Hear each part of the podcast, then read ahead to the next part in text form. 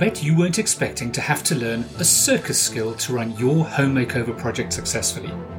But which skill am I referring to? And why on earth is it important, essential even? In the last episode, I explained that it's the people involved in projects who cause the most calamities. I should perhaps have mentioned this shouldn't be too surprising since humans have been ranked as one of the most dangerous species on our planet. Although, after the mosquito, and perhaps recent history might suggest, pandemic illness should be added to the top of the list. In circus terms, back in the days of live animal acts, the lion tamer was popular because lions are truly terrifying up close. As a kid, I doubt I'd have been massively impressed by going to the circus to watch the mosquito tamer leap into the ring with a small plastic box of live mosquitoes, even if they are more deadly. And let's face it, imagining the disastrous consequences of the lion tamer having his head munched when he stuck it unwisely in the lion's mouth is much more spine tingling than watching him getting bitten by enraged mosquitoes. But if you're guessing it must be lion taming, you'd be wrong. Not many lions roaming around building sites these days, except perhaps in remote parts of Africa, which coincidentally is where I was born and grew up, in Cape Town, in fact, not far from the tip of the African continent where the great Indian and Atlantic Oceans meet. And talking about lions, growing up on the slopes of Table Mountain, I was lucky enough to be woken each morning at dawn by lions roaring. Seriously, I was. I have to admit, they weren't living wild on the mountain, but in a small zoo on the lower slopes of the Devil's Peak. Even caged, they were real, and their roaring was as epic and impressive as you might imagine. We encountered an extraordinary coincidence a few years ago when we moved home here in England where we now live. One balmy spring evening, as the sun was setting, we were most surprised to hear lions roaring once again. No, no wild lions in England either. Another nearby zoo as it happens. Go figure. Anyway, enough about lions and lion taming. That's not the skill you have to master. So what is it? Hello, and welcome to Home Makeover Project Secrets, the show that equips homeowners with the skills and understanding to execute successful home projects, that goes behind the scenes of home build projects to unlock the secrets and share insider tips and strategies to save money and time on any and every home project. What you learn will give you the confidence to embark boldly on your next project, and you'll know what to do so your story has the happy dream home ending you deserve. I'm your host, Andrew Phillips. When I talk about home makeovers, I include renovations, remodeling, alterations, additions, going up into attics and down into basements, redevelopments, and even ground up new builds. Any and every project where you're going to be appointing professionals, designing something, buying materials, carrying out construction work of some kind, employing contractors and subcontractors, suppliers and manufacturers, and even if you're doing some or all of the work yourself. All things home build. Thanks for joining me. In today's episode, I'll be sharing about the circus skill you have to master to run your home makeover project successfully and why it's so important. So let's head back to the circus. Second only to the lions, the other circus act I loved was the clowns. No, not to worry, clowning is not required on building projects, or at least not usually. But the clowns had one skill in particular that always impressed me. The clowns juggled. In the act I remember most clearly, one of the clowns, complete with oversized shoes, kept being given unusual things to juggle by the other clowns. He started with the usual typical juggler's three balls, but it wasn't long before he'd been thrown a china plate, a wooden chair, a particularly vicious looking knife, and a burning torch with real flames, sparks, smoke, and all. Hilarious and terrifying at the same time. Growing up in the bad old days before health and safety was taken seriously had its upside, I guess, unless you were a clown. So, juggling successful leadership of home makeover projects requires homeowners to become skilled jugglers. And that's because there are four specific project components that must be juggled at all times. Four competing forces that must remain in balance. In truth, they're very like the chair, the knife, and the flaming brand the clown had to cope with. These four forces are common to all projects, everywhere in the world, and it's essential that homeowners understand what these four forces are, why they need to be balanced or rotating smoothly, and why this requires advanced juggling skills. It's a fact that if you fail to keep them effectively balanced, then they can spin out of control to become more like the four horsemen of the apocalypse and your project will lose its shape, focus, and direction, with associated catastrophic consequences, like wasting money, cost spiraling, disruption, and losing time. Let me introduce you to these competing forces of great influence. They are time, quality, health and safety, and cost. It's fair to say they're not always equal in power and influence, and each homeowner must determine early on, ideally at the very beginning of their project, which will be the dominant power. And you have to keep reviewing this throughout the project because circumstances may subtly alter which force dominates. Let's explore these in a bit more detail. We'll start with time. This refers to how long your project will take from start to finish, and not just the time on site, but also the time from when you first start planning, designing, and so on. At some point in your process, you will identify an end date for your project. Sometimes this is driven by external factors. For example, you may be moving house and plan a renovation before you move in. This would drive two dates. You can only start the work when you take possession of the new property, and your move-in date might be driven by the duration of a rental you move to while the house is uninhabitable. So your project planning will revolve around getting ready to start the day you become the new owner and ending on or ideally sometime before the day you need to move out of the rental. A few facts about time on projects. Surprise, surprise, just like in all aspects of our existence, time costs money. If you have a very short time to do the work, the project may cost more if the contractors have to work faster than usual to get the job done. This might mean longer days on site or including weekend working and even working double or triple shifts, increasing from a more typical 8 hours each day to 16 or even 24 hours a day. But taking a long time, more time than really needed, can cost even more. If you have no critical end date and can stay on in your rental for as long as needed, then at the very least you will be racking up rental costs. Contractors will explain that they make more money the less time they take to complete the works, within reason, when working normal hours. Think about it. If the plumber has quoted, say, $3,000 labor only to install a bathroom in five days, then he's earning $600 per day for his crew. But if the same work takes him 10 days, then he's only earning $300 per day.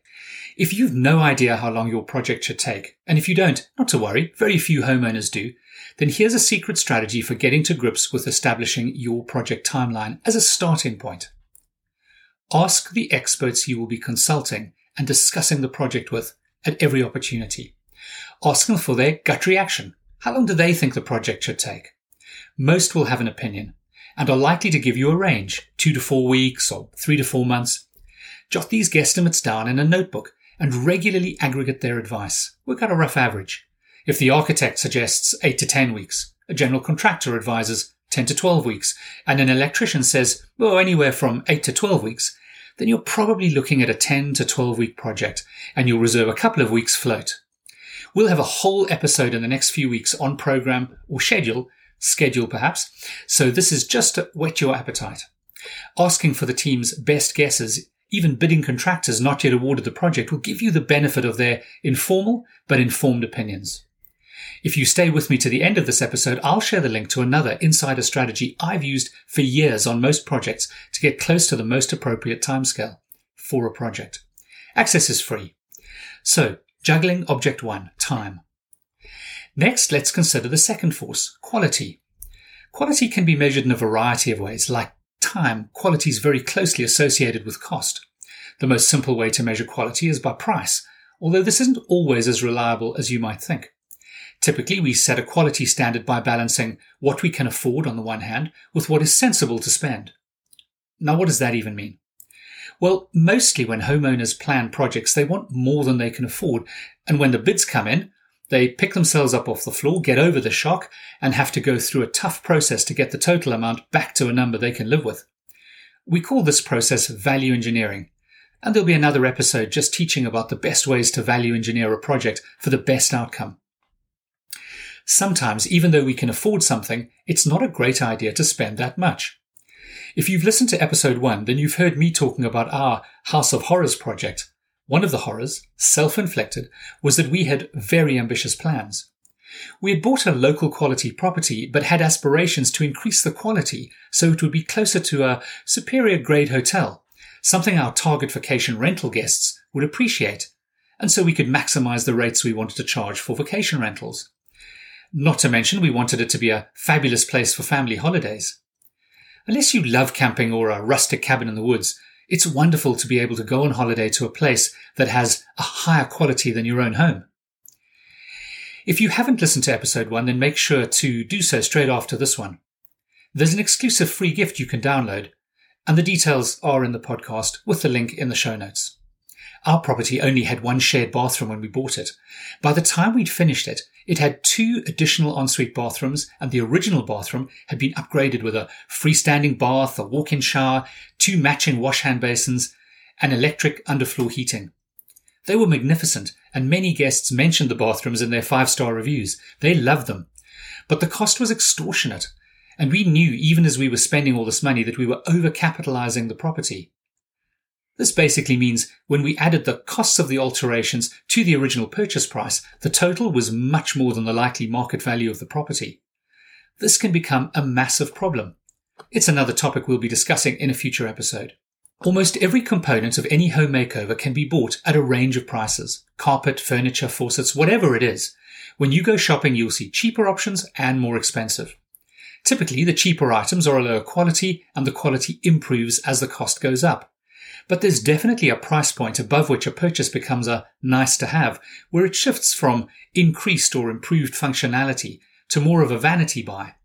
Like buying an itty bitty Gucci handbag for $2,500, we all know that there are equally functional, cheaper options you can buy ranging from $10, cheap for sure, to $50 and everywhere in between.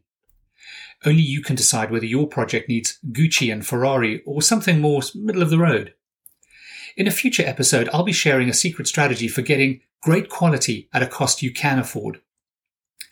The third force we must address is health and safety. Now, historically, no one paid any attention to this aspect of project delivery. Just get the job done. It doesn't matter how. And as a result, construction had a very poor safety record. Workers died on construction sites. In recent times, we're getting better at addressing this important factor. This has affected both labour practices, working conditions, and materials used. Think about the ban on using asbestos containing materials. When I was a kid out in Africa, we routinely used a piece of old corrugated asbestos roofing sheet at the back of a barbecue fire for insulation. I shudder now at the risk we didn't even know we were taking.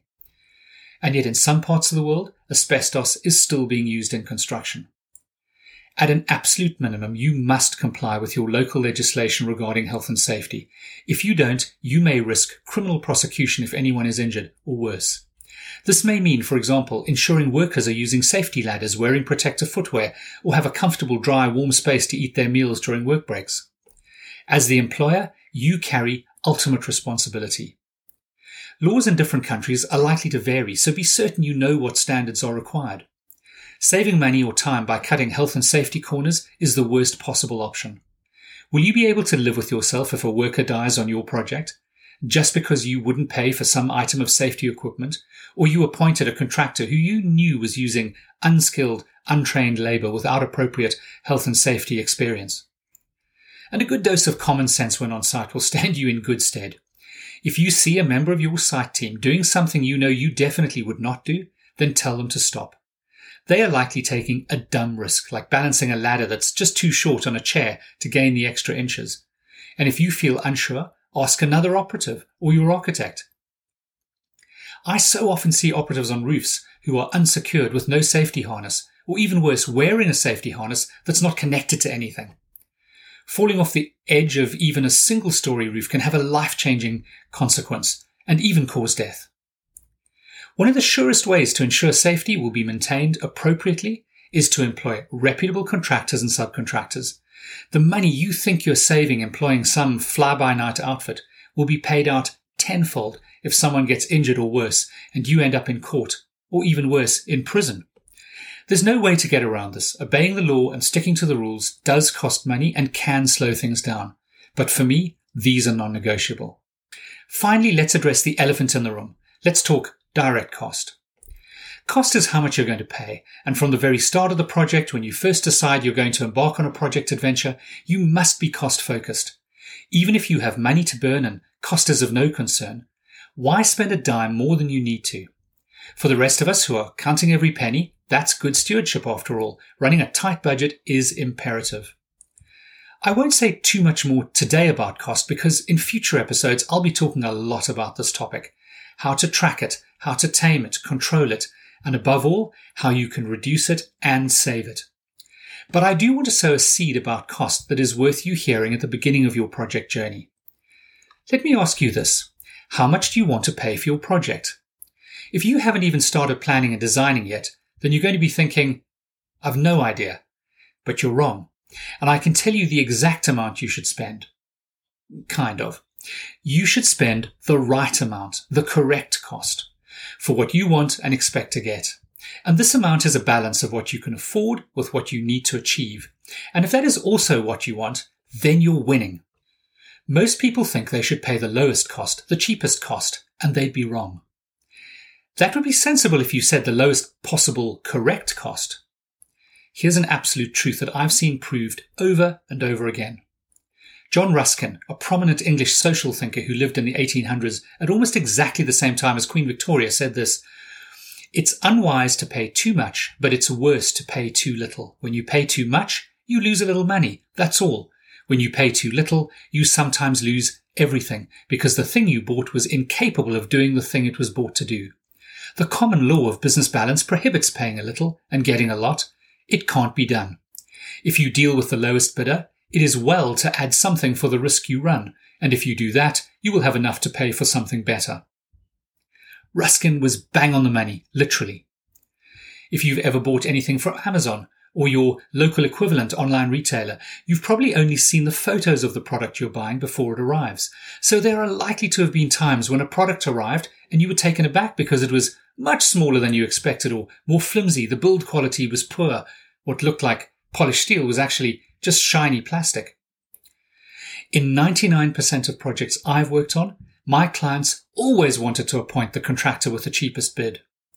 But over and over, by using a hugely effective strategy, which I'll share with you in a future episode, we could demonstrate that this would be a false economy. In most cases, the lowest cost was only lowest because it was wrong, and it turned out that a higher bid was actually the lowest possible correct cost.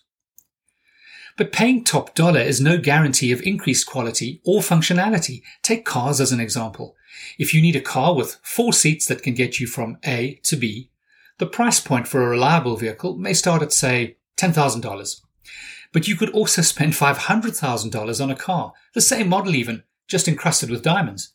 Which seems silly, but lots of construction elements are like that.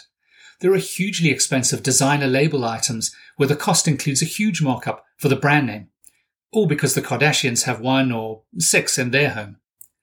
I guess there's nothing wrong with buying a fabulous, eye-wateringly expensive solid gold toilet seat if you can afford it.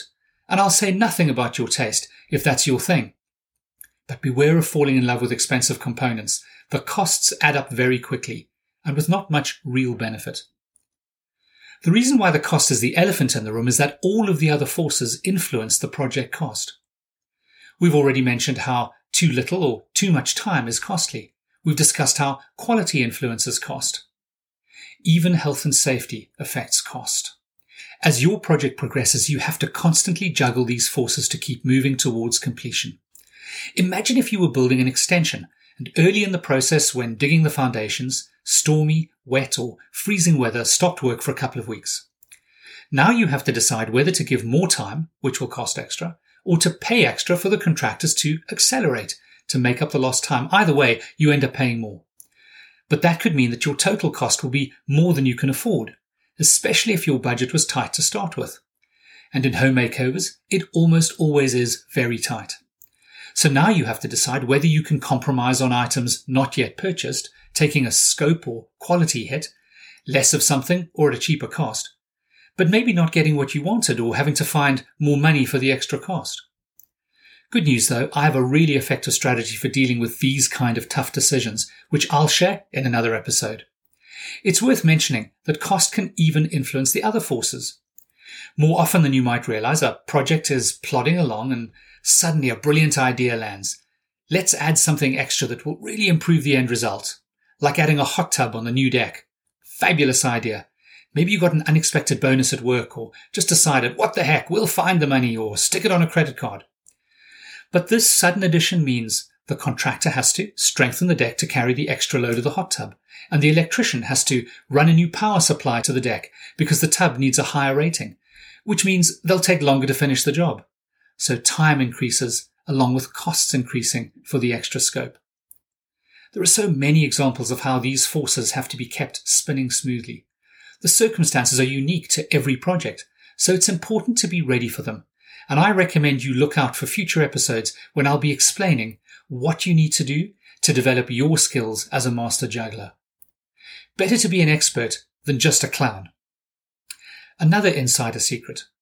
There's an invisible fifth force that has to be juggled. If cost is like the vicious looking knife, then this fifth factor is more like the flaming torch I mentioned, that clown juggling. And because it's so important to understand, I'm going to dedicate a whole episode to it in the next weeks. So, lots to look forward to in upcoming Home Makeover Project Secrets episodes to help you on your project journey. Now, I mentioned that free secret strategy to determine the optimal project timeline, and you can access it via giftoftime.thediypm.com. You'll find the link in the show notes. To make sure you never miss an episode, why not subscribe to Home Makeover Project Secrets on our website at thediypm.com, where you'll also find our blog posts and details about our um, upcoming project masterclasses and training courses.